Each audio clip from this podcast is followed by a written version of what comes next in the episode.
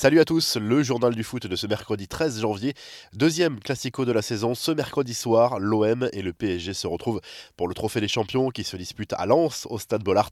Comme tout bon classico, l'enjeu est important, d'autant qu'il y a un trophée à remporter. Et au vu des tensions entrevues en septembre dernier lors de la victoire de l'OM au Parc des Princes en championnat, on peut s'attendre à un match électrique pour ces retrouvailles. Maurizio Pochettino attendra le dernier moment pour savoir si la ligne Neymar et Kylian Mbappé. Pochettino pourrait opter pour un schéma en 4-2-3-1 sans international français qui pourrait être préservé. Pour Neymar, la tendance est plutôt à une titularisation aux côtés d'André Di Maria et Mauro Icardi. La peur de l'écran noir pour la Ligue 1, le président du directoire de Canal+, Maxime Saada, a expliqué au Figaro que la chaîne cryptée va rendre les deux matchs de Ligue 1 diffusés actuellement par la chaîne. Le match du samedi à 21h et celui du dimanche 17h que Bein Sport lui avait sous-licencié depuis le début de la saison.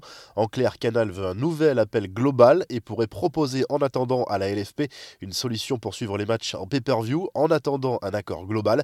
Les infos et rumeurs du mercato, Luka Jovic revient à Francfort, considéré comme un énorme flop au Real Madrid. L'attaquant serbe a été prêté à son ancien club jusqu'à la fin de la saison. Le buteur de 23 ans, recruté 60 millions d'euros en 2019, n'a pas réussi à trouver sa place dans le sillage de Karim Benzema.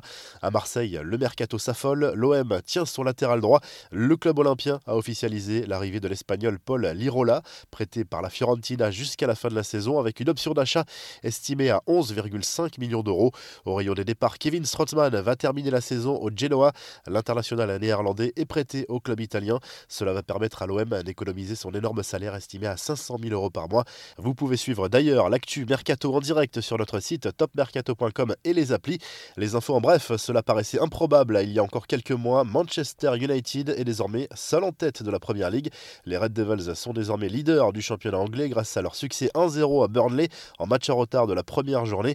Le Français Paul Pogba a marqué l'unique but de la rencontre. United prend 3 points d'avance sur les Reds. Les Red Devils iront d'ailleurs à Liverpool dimanche pour un choc capital.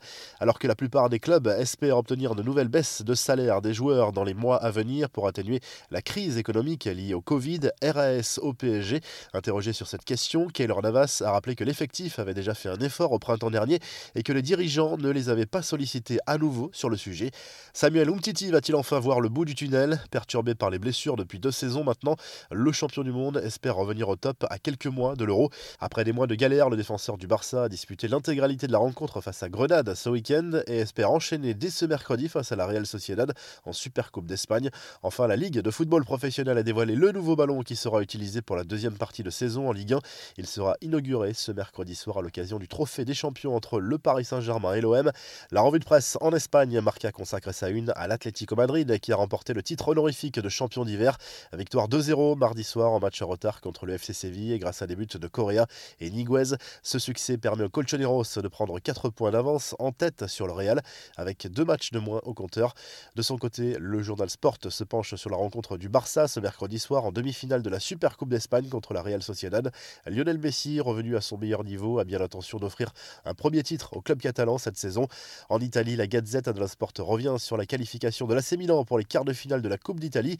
Tout réussi au Rossoneri cette saison, vainqueur au tir au but face au Torino après un triste 0-0. Si le journal du foot vous a plu, n'hésitez pas à vous abonner et à liker la vidéo et à très vite pour un nouveau journal du foot.